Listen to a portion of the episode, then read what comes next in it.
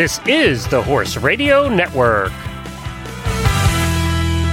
What a beautiful day for horses in the morning. You are listening to the number one horse podcast in the world. Here is your entertaining look at the horse world and the people in it.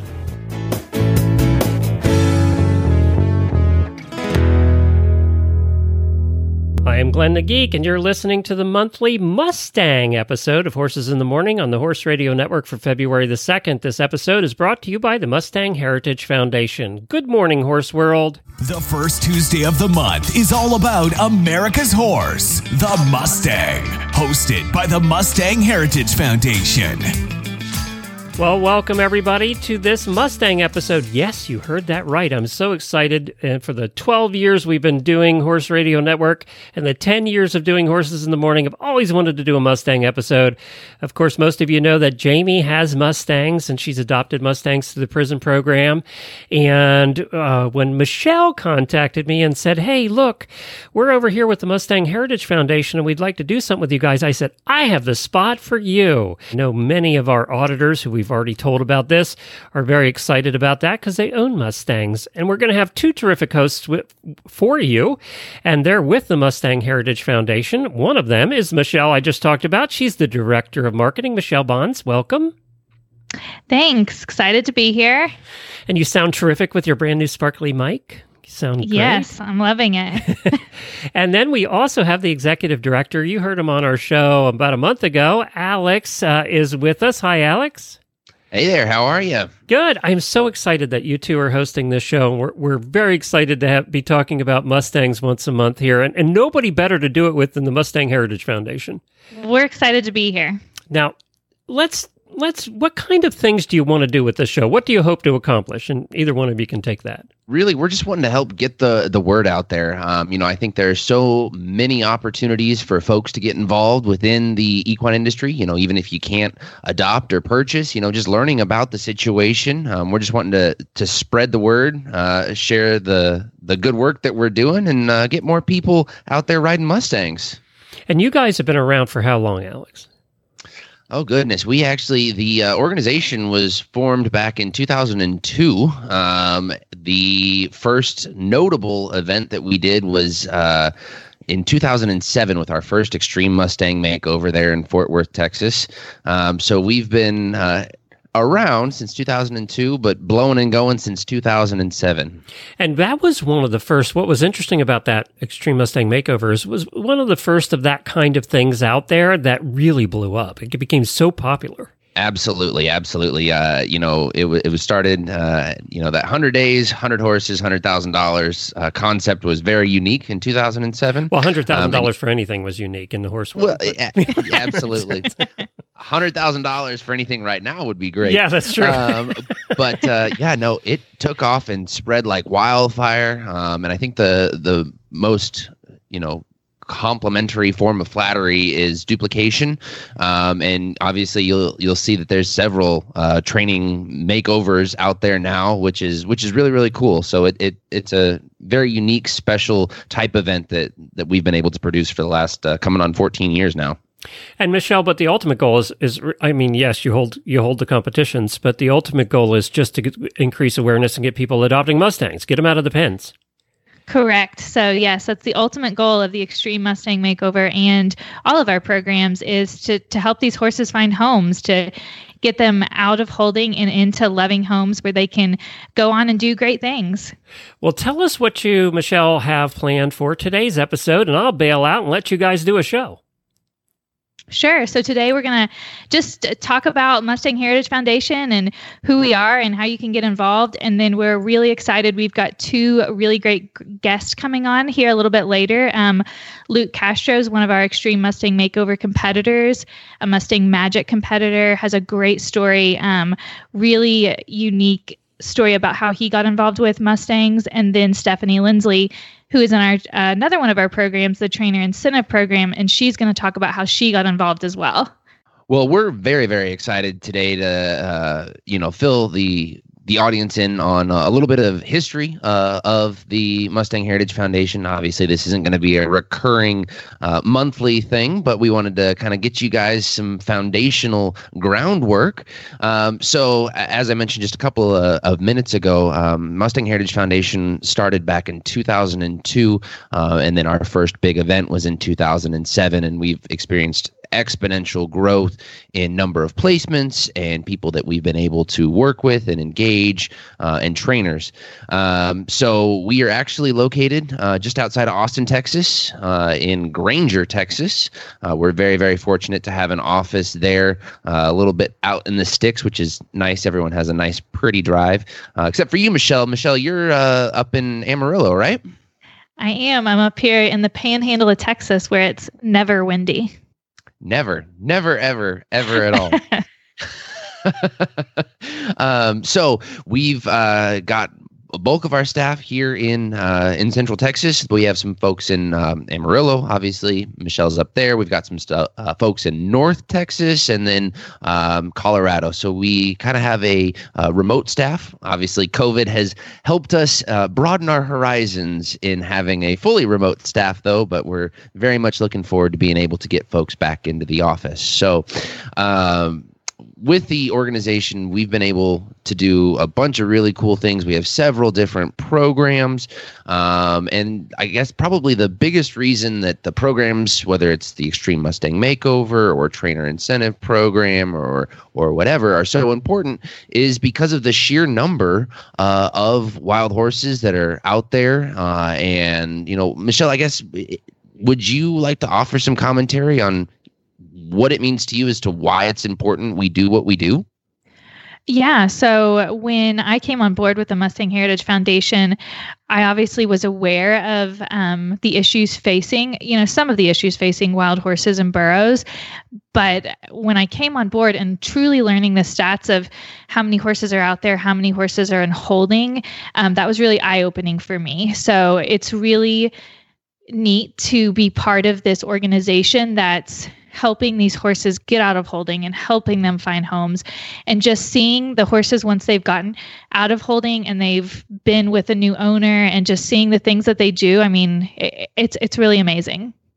It is. It is. It's a it's a very very rewarding um cause to be be working towards. Um, for those of you that aren't aware, um, most current estimates um, per the BLM, the Bureau of Land Management, you'll hear a lot about them uh, as we talk throughout our our monthly podcast here. Um, as of last March, so March of 2020, they estimate that there's over 95 thousand wild horses and burros out there on the rangelands in 11 western states. Now, the appropriate management level, which is what is prescribed and sustainable, is about 27,000.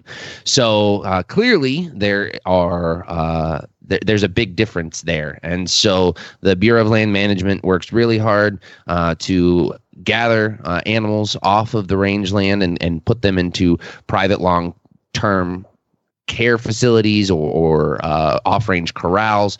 Um, and that's where we get involved. We get to help pull those animals out of the off range corrals and get them placed into private homes.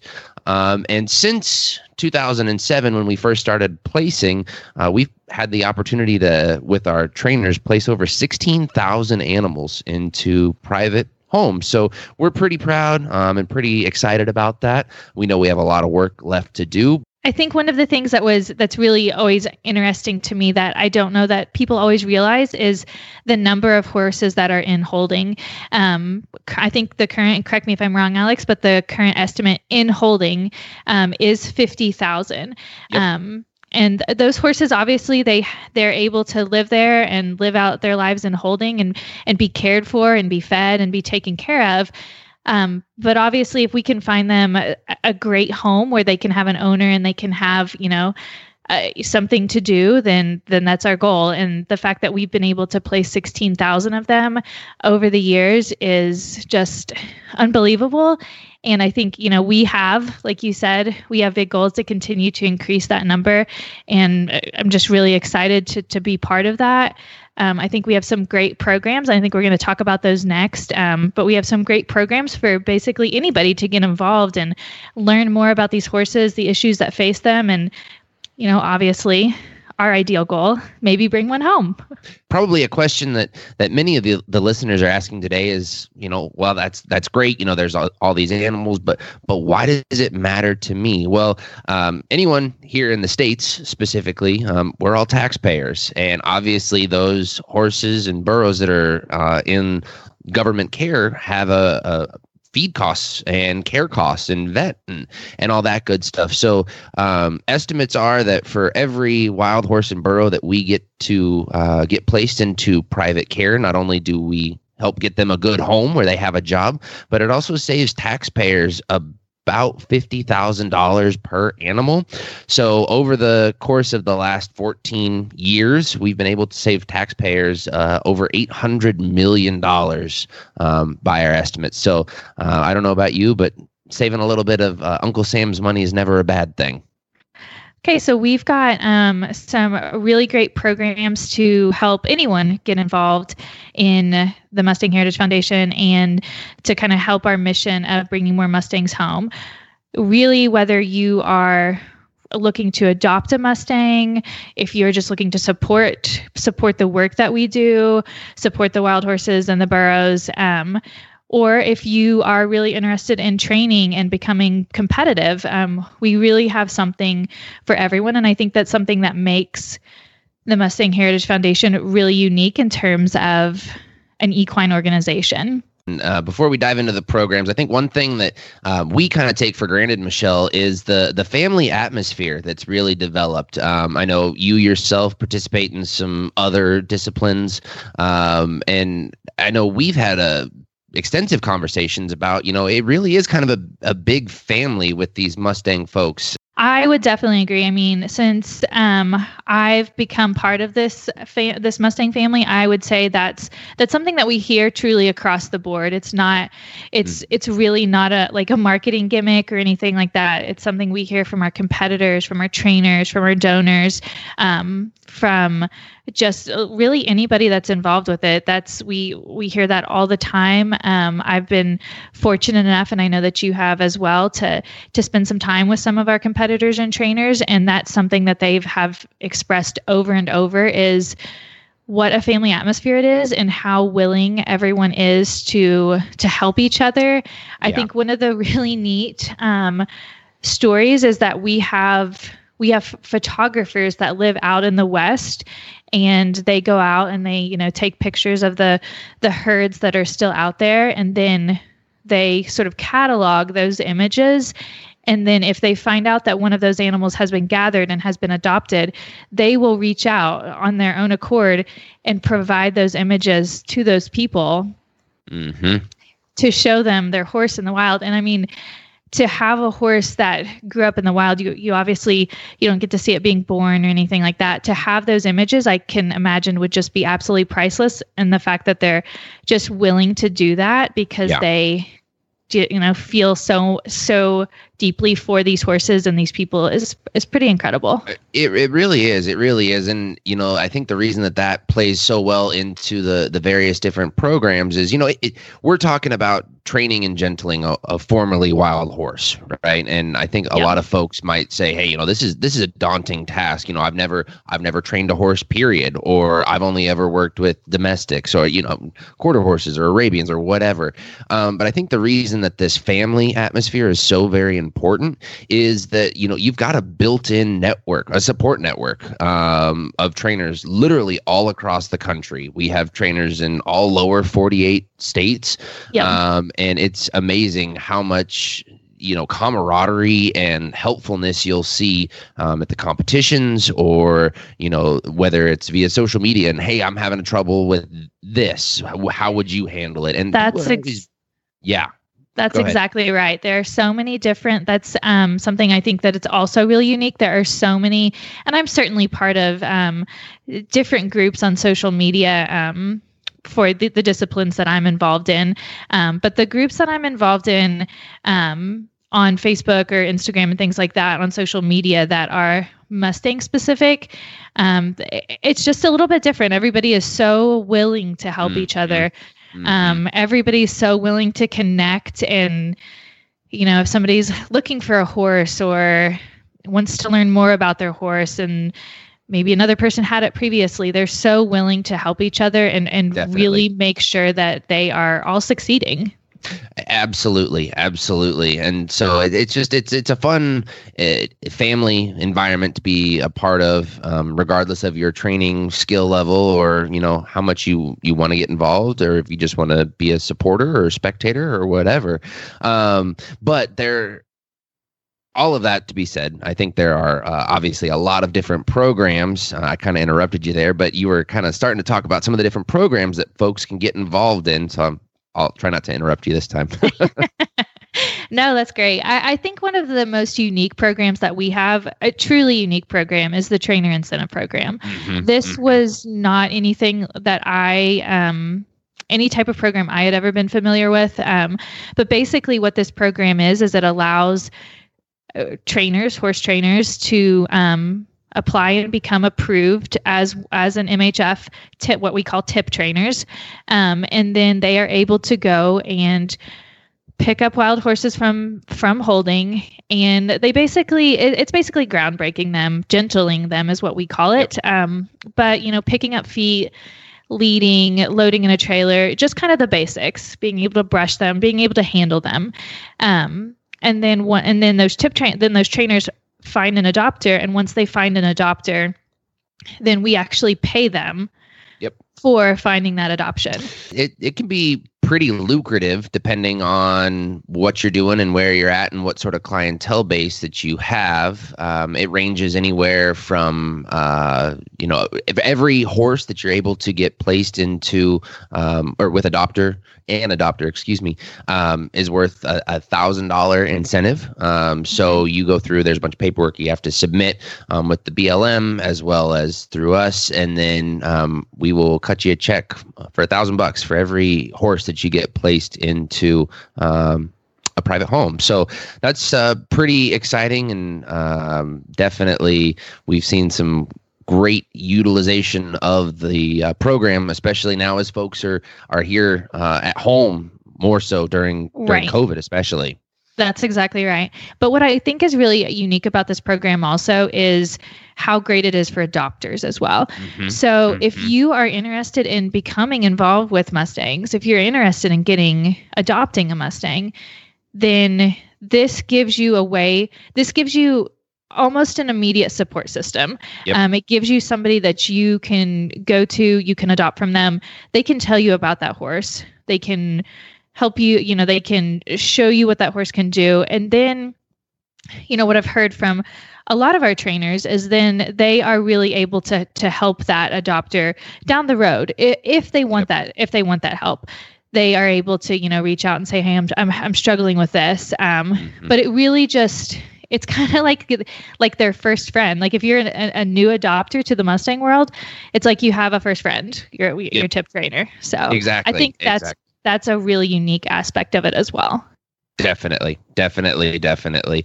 And um, I guess one thing that I, I had kind of mentioned burros uh, a little bit earlier in the show, but um, I, that's that's one thing that I think we should touch on. And so obviously, there's a lot of wild horses out there, but there's also wild donkeys, um, and burros are also eligible to participate in the the tip program, right? Yes, they are. So we have um, we have tip trainers that exclusively work with burros, um, and then we have, um, and then obviously then people can adopt the burros as well. Um, there's a little bit. I was this was totally new to me, but um, there's a little bit of a like a cult following with the burros, which is really really cool. When I was in, I was recently in Colorado, and I got to see um, these burros, like these burro a tip trainer, a burro tip. Excuse me, I'm a burro tip trainer in action um, and then got to um, spend some time with some of her adopters and they do burro um, pack racing, and it it was just like this whole new world that I was definitely not aware of. It was really cool. But I think that you possibly have a burro. I do. I do. Michelle knows this. I'm I'm partial to them. Um, we actually, my wife and I have a burro um, that we adopted uh, from the BLM uh, back in 2015. Um, his name is Wendell, uh, and he actually was a beer burro at our wedding. So he walked around and uh, served beer. So that's kind of my uh, two truths and a lie fact uh, a lot of times because people don't believe that I have a formerly wild burro that served beer at my wedding. But just goes to show that they, you know, they can do just about anything. Honestly, I truly, I really wanted that because at my wedding, and my husband said no because we didn't have our own burro. So a little jealous. I know, I know. We're, we're pretty fortunate. Uh, so later on in the show, we're going to touch base on uh, several different events that we have. Um, but with that, I'm going to turn it over to Michelle. Yeah, so I am going to introduce our sponsor. We have a great sponsor for this episode, Western Horseman. Western Horseman has been the cowboy and cowgirl's most trusted source for all things horse related for 85 years. The Western Horseman brand is dedicated to serving readers who are passionate about pleasure, ranch, and performance horses and the authentic Western culture they inspire. After 85 years, Western Horseman has evolved into more than a print magazine, folks can now access Western Horseman through their website, westernhorseman.com, their Facebook page, and Instagram page, as well as their library of videos on YouTube. Standing the test of time is the commitment to providing authentic, trustworthy, and entertaining information to the people who feel the same love for the horse that Western Horseman does. And we would like to especially thank Western Horseman not only for helping sponsor this episode, but Western Horseman is a title sponsor of many of our events. And so they've been a close partner for many years, and we are yep. very grateful for them. I don't know if you knew Alex, but it's their 85th anniversary this year. You know that's that's older than uh, any of my remaining grandparents. So yeah, that, that's that's that's a long time. That's very cool. that's cool. Pretty impressive. Yeah. Yeah. Well, we're very excited to have a wonderful tip trainer from uh, Colorado joining us right now, Stephanie Linsley. Uh, from what I understand, Stephanie, I think you and I uh, both share an alma mater with uh, being CSU grads. Is that correct? That is correct. I'm a proud Ram. Go Rams! There we go. I like it. I know you're you're located there in Colorado. Um, where in Colorado exactly? Yeah, I'm currently out in Deer Trail, Colorado, about an hour east of Denver at the Great Escape Mustang Sanctuary, where I manage the um, tip storefront out there, um, do tip training and Mustang training out there as well, and manage the nonprofit organization. Awesome. There's a lot of great work that you guys are doing out there in in Deer Trail and and getting a lot of horses placed, and you know you, you're doing regular tip, you're doing tip storefronts, you, you're doing tip challenges. Um, but before we dive into all of that stuff, I mean, tell us a little bit about your background. Where are you from? How long you've been working with horses? All that good stuff. Sure. So I I didn't grow up with horses. I you know I wasn't wasn't born on a ranch, but I got there as quick as I could so I I like like many people I I grew up dreaming of horses. I wanted to Sure. I loved horses for for no good reason. I so when I was about 10 years old, my godfather got me my first horse, who was a he was a half Arab, half Dutch warm blood. He was green broke. He was absolutely inappropriate for me. I had no idea what I was doing. and we've we all been there. We were well on our way to killing each other. And, you know, my I was very timid and unconfident. And so that wasn't very good because then the horse was just trying to run over me all the time. And my godfather was this very, you know, stern cowboy. And that wasn't a good approach because then the horse was trying to, you know, he was losing confidence and getting mm-hmm. scared.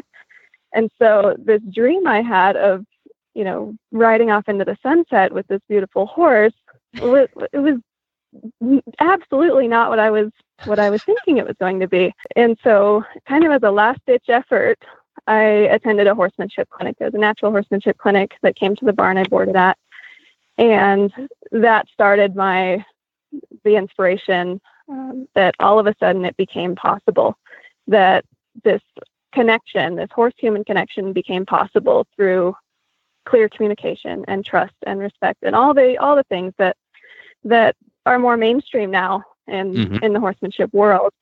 And so that that got me started on okay, I want this to be my career. I want to dedicate my life to horsemanship and learning about how we can be partners to these beautiful animals Sure. and um, so shortly after that, I, you know, my godfather was. We grew up in Grand Junction. There's a wild horse herd um, right there in the in the backyard there. So I grew up around the Little Book Cliffs Wild Horse Range. So Mustangs were were part of my life. You know, about about 12 years old, I adopted my first Mustang at 13 because by then I knew everything.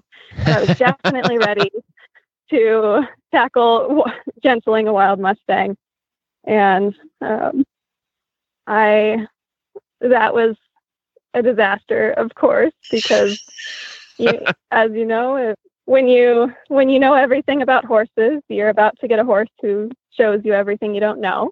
Absolutely. And Mustangs, Mustangs in particular, will tell you, will really show you what you don't know.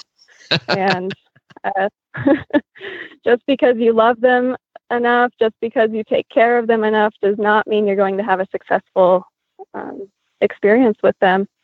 And I, I was just lucky enough to have um, friends and experienced people to mentor me through that in the beginning because otherwise I had this I had this Mustang mare who was pregnant, who wanted nothing to do with me, who was very sensitive, and I was totally lost on my own. And so I was very lucky to have folks to help me and mentor me through. And that's, you know, w- one of the things I've learned along the way and what Mustang Heritage Foundation has really kind of pushed through this and prioritized is that mentorship is perhaps the most important part of the process and assistance in that Absolutely. initi- initial gentling stage is the most important part of the process.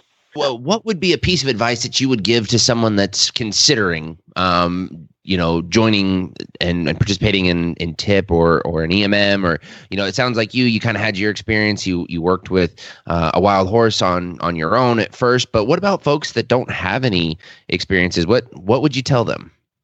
definitely find find a mentor, whether or not they go through the TIP program or adopt out of a makeover or find one that's already saddle started that somebody is selling in the private sector. Like find find a trusted mentor, find an instructor that they trust. Um, the nice thing about finding a tip trainer is these are trainers that have already been vetted. They have facilities that are appropriate for Mustangs, but so it makes that vetting process a lot easier.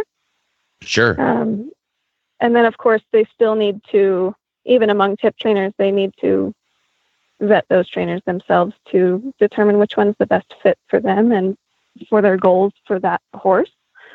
And be realistic about their goals and their time frame and their their expectations because I, that's the what I found to be the the most difficult thing is some people just don't have realistic expectations when they get into adopting a Mustang and and adopting a horse in general. Um, horses are not vehicles; they're not a you know a dirt bike that you can send to a mechanic and get tuned up and then take them out from the garage every every couple months and have a have a nice time. There's something. It's a it's a family member you're taking on that Definitely. requires constant relationship building. You're you're constantly needing to put time and effort and work on yourself as well. So it's you have to be realistic about expectations and be willing to put in all of that time and effort and and money and everything into Right. You um, mentioned a little earlier that you've been a tip trainer since the the beginning, so that's coming up on what 14 years now, I guess. Um, but so, what is? And then you just mentioned the the vetting process, and and you're you're absolutely right. We do uh, MHF works very closely with BLM to make sure that we're vetting out our tip trainers, that we uh, have good representatives not only of the foundation and BLM, but that are going to do a good job with the horses. So, kind of for those folks that don't know, what does that vetting process look like uh, to become a tip trainer? Like how how did you become a tip trainer, and how does someone else who might be interested become a tip trainer? Yeah, so I mean, there's obvious facility requirements. So, you know, adopting a or caring for a wild horse is unlike caring for a domestic horse in the sense that they can and they will test fences when you Yep. are in a small small space with them. With you know you, they will test even a six foot fence. I have seen a short little 14 hand Mustang jump over a six foot fence, even a Wow. solid fence. You know, so they they can and will test fencing. So these fencing requirements, these facility requirements, are put in place for a reason. So the facility requirements are are kind of the first stage of the vetting process is to make sure that they have six foot fencing that's solid and safe, that's going to keep the horse safe and keep you safe um, while you're interacting with the horse through this process. Um, that it's large enough that the horse won't feel too much pressure from you, small enough that they can't get so far away that they won't be able to be managed during the training process. Um, trailer requirements, obviously, so that they're Sure. safe during transport.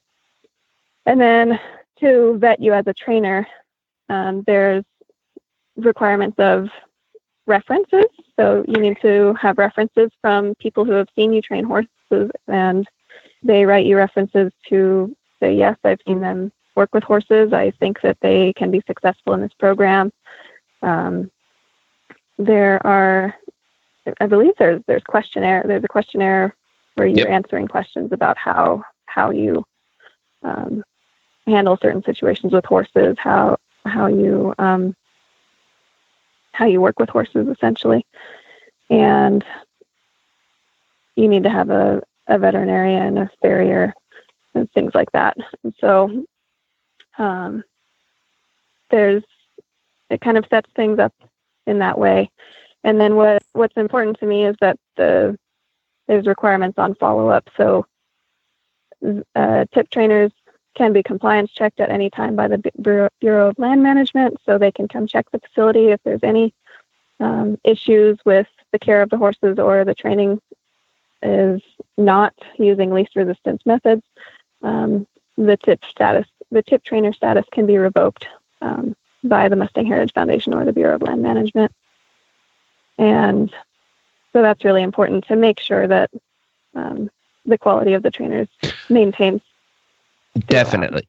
Definitely. I think that's a really, really good point to bring up there, Stephanie, is that, you know, it's not a once you apply, you're you're guaranteed for life. We do um, require annual renewals of your tip trainer status and making sure that everything's up to snuff and hunky dory and all that. Um, so, it, you know, we, we want to make sure, first and foremost, priority number one, um, and I'm sure you can attest to this, is making sure that we're taking good care uh, of the animals that are that are in our care um, and getting them placed into good homes. And that's that's priority number one. Um, so i guess for folks that um, you know might be looking at, at adopting or purchasing i mean how, how would they contact and connect with a tip trainer? I mean is there uh, a network that, that you have? I mean how do folks plug in to to learn more There's a good list that's kept fairly up to date on the Mustang Heritage Foundation website. So that way, um, from wherever you are in the country, you can find um, an up to date map of tip trainers um, and find a tip trainer near you and contact them. That way, you can connect with them and say, see what kind of horses they have in training with them. And if they don't have any horses with them, sometimes you can just make a plan with them say, hey, on your next load, just want you to know that I'm interested and let's let's get a horse on your on your list for me. So really that's the that's the best way. Um, and a lot of tip trainers work that way work better that way as well because then the the adopters can be a part of that training process.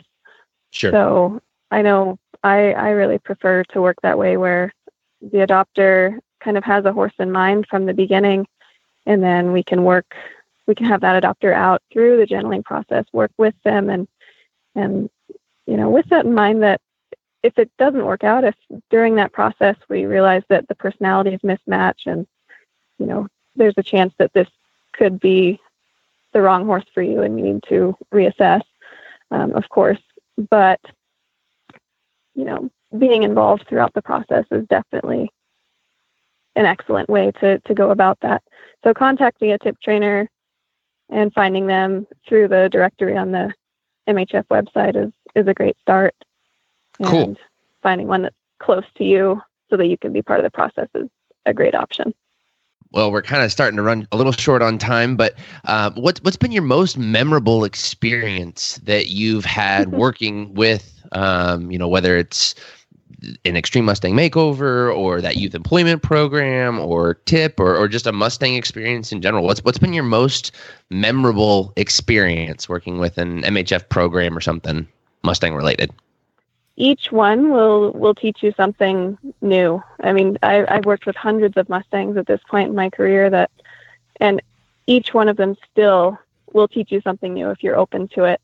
And I, I think back to my very first Mustang all the time, who's not with me now. Now, unfortunately, she's passed, and I, I think back to her now all the time, thinking, man, if I knew then what I know now, Mm-hmm. man, what what could I have accomplished with her then? You know. Pretty solid answer. Well, I hate hate to cut you off. Uh, it's been great having you uh, on the show with us today, um, but we uh, have to move on to our next segment. So I, I, hope that the the training process stays fruitful and productive out there in Deer Trail, Colorado, and you don't get hit with too much snow. I think you guys are slated to get some here in the near future, but uh, hopefully uh, it it stays nice and and trainable as far as the weather is, or you can train during the weather, whatever. Um, but thank you for everything that you do, and thank you so much for joining us today. Awesome. Thank you so much, Alex. Our next guest is Luke Castro, an eight time Extreme Mustang makeover trainer. Tell us a little bit about um, how you got involved with Extreme Mustang makeovers and kind of your experience there. Um, so I got involved. Uh, I actually was at a local gymkhana and ran into a gal who was a trainer. Immediately got hooked on, you know, that she had a Mustang and was like, you know, something that I always kind of wanted to to do was to adopt a Mustang, and I kind of got to talking to her, and she said that she was actually competing at a makeover, and said the horse only had at the time maybe 60 days of training, and I was just blown away. And from then on, you know, I just kind of pushed forward and said, I gotta, I gotta try this. So in 2014, I applied, was not approved, which was probably a good thing because I didn't have enough experience at the time. Um, and then I applied again in 2015 and was approved. So 2015 was your first competition, and tell us a little bit about how that went. So uh, 2015 was my first competition, and um, I picked up a little 13-2 hand uh, mare from Stone Cabin, and she was wilder than wild.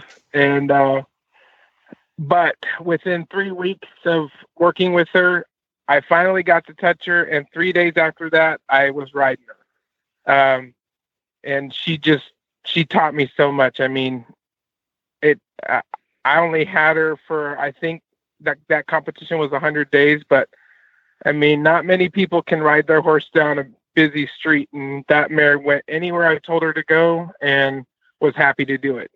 I had a lot of fun on her. She did challenge me though. I mean, she was spicy and she was sassy and she had opinions about life and everything. But she ended up being a really amazing horse and really taught me a whole bunch. That's really neat. Um, so since then, you've competed in several more since then, and I think you've also competed in Mustang Magic, one of our other events. Um, can you tell us a little bit about what that was like? Yeah, so uh, after my first makeover that I did, I I was fortunate enough to place third and was fan favorite. Um, and the cool thing is, I I'd only been riding for four years, so it shouldn't, you know. Before I go on to the next thing, like just to encourage people, don't be afraid. You know, experience is important, but you can also get help from other trainers. Uh, but after I placed in that one, I was invited to the Mustang Magic. And that that year that I went and competed was my first year going to Texas. We had so much fun, um, but it was clear that I needed to gain more experience, and I did not place well. Um, fortunately, I was invited back uh, the following year, didn't compete, and then the following year I competed, and I placed fifth and fan favorite and I actually came back the following year after that, so 2019, and I was the Mustang Magic overall champion. That's awesome. And that's one thing I wanted to I know you said this a couple times, but the Mustang Magic event is an invitation only. So it is really the, the you know, the top of the top trainers um, in our program. So that's that's really neat. One of the things that I kind of keep hearing this theme throughout your story and your competition is this sort of perseverance that you've had. Um, and I know that that has kind of carried you through your entire um, horse career. So can you tell us a little bit about your background and you know how you ended up getting involved with horses at all and you know for a lot of people that horses can kind of change the trajectory of your life um, i know that's certainly been true for myself um, can you tell us a little bit about what about that absolutely so um, i grew up in uh, kind of a not so good situation not so good neighborhood um, and and kind of in an abusive family. My dad was an alcoholic and a drug addict and caused a lot of issues for us. We were homeless for a while. So as a result of kind of, you know, all the bad, I ended up um, being diagnosed with something called agoraphobia, which is a fear of leaving the house.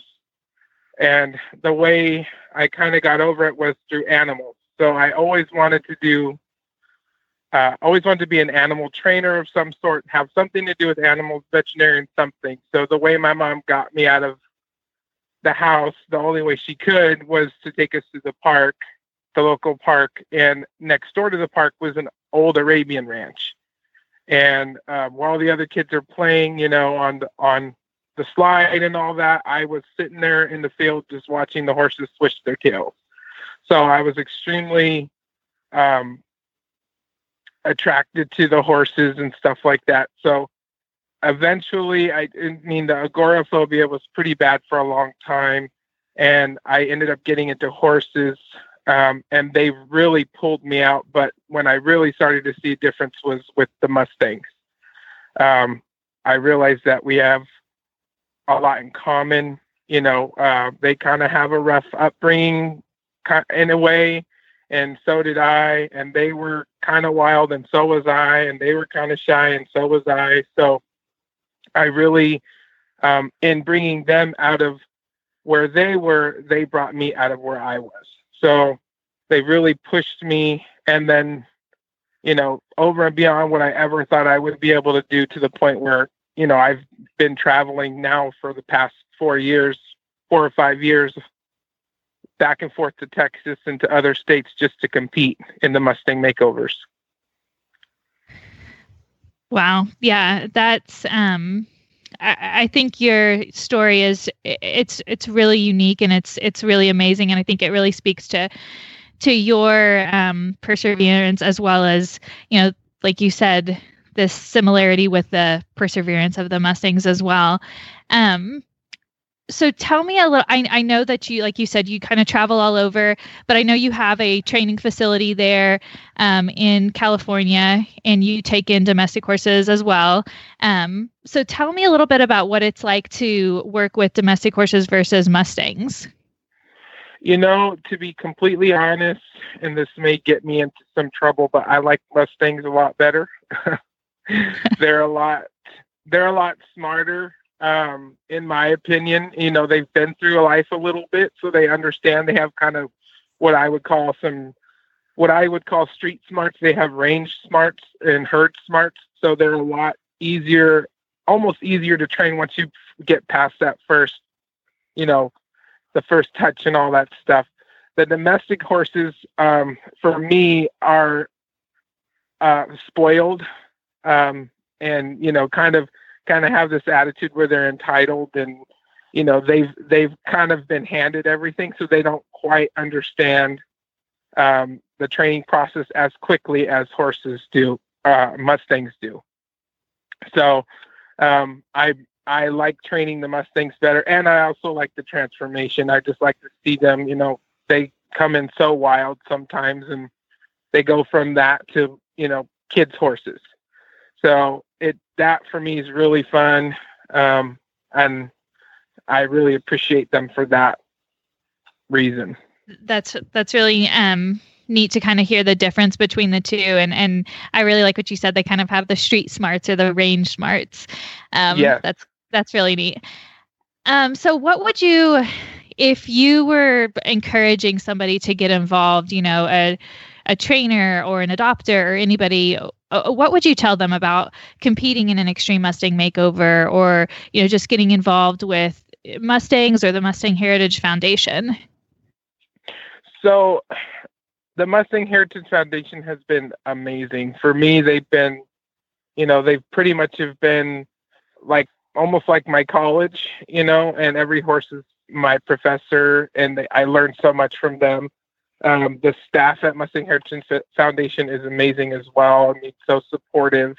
So if you know, for a lot of new people, that might be scary, you know, to oh well, we have to deal with these new people, and they might be weird or rude or or expecting so much out of us, but they really are so supportive. I mean, Stormy, who is one of the directors of the show, he's he's been so amazing to me, and you know I've learned a lot just from watching him at the shows, and the Mustang family is incredible. I mean, there's not a more supportive equine community than the Mustang community. Uh, we all want to help each other as much as possible, and we all have one thing in common, and that's that we want to see these horses out of holding pens and into homes. So, for me, that's you know kind of what it's about. Um, I really, you know, I like to see them go from, you know, they're in holding pens to into somebody's home, and that person's enjoying them and happy, and the horse is happy, and uh, it's one less in holding pens. Right. Um, what advice would you um, what advice would you give to a, a new owner or a new adopter? So my advice is always, you know, if you're a beginner, like a raw beginner, this is your first horse, you know, it's probably not the best route for you, but if you can get somebody to help you, that that would be my main thing. Reach out. You know, like I said, the Mustang community is so supportive and we all want to help each other. So reach out, do your research, um, and be ready and be willing, you know, because it's not going to be easy, but I do believe uh, I think the world would be a lot better place if we all had to train a Mustang from wild to mild. Um, it'll teach. It can teach you so much. Um, I, I think that that's really great advice. Um, I think you know reaching out and always being kind of willing to to learn from other people is really important. I, I'm going to kind of throw back here to something you said earlier, and he might he might kill me for this, but um, I I think you're exactly right. Um, as far as the trainers, if you're signed up as a as a trainer in the Extreme Mustang Makeover, is that um, something that's really unique is that Stormy, our director of equine programs, he is always available. He, i I think he's on the phone all the time with trainers, um, just helping them through issues and kind of talking them through any questions that they may have. Um, so I think that's something that's that's really unique as well. Um, so what Yeah. can we expect to see from you this year, Luke? Are you doing any competitions, any extreme Mustang makeovers? So yes, I am. I'm actually really excited. I'm hoping everything gets to stay live. I did com- compete in the two virtual events that they had last year, um, Kentucky and the Los Angeles events, and they were fun. But I do miss the live portion of it. So um, I am actually competing in the SoCal Tip Challenge, which I normally am actually judging for, but I decided this year I got to get in on the fun. Um, so I'm competing in that. I also I also signed up for all three makeovers. So I signed Wow. up for Oklahoma, Kentucky, and New Jersey. Whether or not I'll be able to get there and get it done, I'm not sure. But um, I'm I sure I was happy to apply, and I hope to be on the arena floor uh, when it comes time to show. I also Wow. um, was invited to Rising Stars, uh, which was supposed to be held um, in 2020, and unfortunately, because of COVID, we it had to move to this year. So in January 2021, I will be competing for Rising Stars as well. Yeah, the and the I think January 2022. Um 2022, I'm Yeah. sorry, yeah. it's like it's it's like 2020 never ended. Believe me, I understand. yes. um, but Rising Stars is a really unique, um, exciting format that we're excited that, that will be coming up in 2022 at the Fort Worth Stock Show and Rodeo. Um, we're looking forward to that. Um, but we'll definitely be cheering you on. We're excited to see you at the Extreme Mustang Makeovers um, this year. Like Luke said, we have three coming up this year um, in Kentucky, Oklahoma City, and in New Jersey. Um, so thank you so much luke for your time thank you for sharing your story with us um, we we really appreciate it and we're always cheering you on Thank you. I appreciate it. Well, you know, it's been a very exciting episode today, and thank you all for uh, tuning in and, li- and listening to us. Hopefully, you, learned a little bit about uh, MHF. We've got some exciting stuff coming up. Uh, our deadline for the Kentucky Mustang makeover uh, actually closed yesterday, February the 1st. But if you're still wanting to get in on the action, we have our applications for our Oklahoma City and New Jersey events open until March the 1st. So be sure to uh, get those applications in. It's very quick and painless. Check out uh, heritagefoundation.org to do that. Uh, Michelle, any other final closing comments from you? Yeah, I just want to mention that um, you can, both our guests today, um, we have a great video of Stephanie, um, more on her story um, on our website. And we have a great article in our impact report, which you can also find on our website um, about Luke and his story. So check out both of those. Um, you can find us online at mustangheritagefoundation.org. You can also follow us on Facebook and Instagram. Just search Mustang Heritage Foundation and Extreme Mustang Makeover. You can also follow Horses in the Morning on Facebook. Search for Horses in the Morning. You can have all of the Horse Radio Network shows with you wherever you go with our free app for iPhone and Android. Just go to your app store and search Horse Radio Network. We want to give a big shout out and a thank you to our sponsor for this episode, Western Horseman. And here's hoping you get to bring a Mustang home.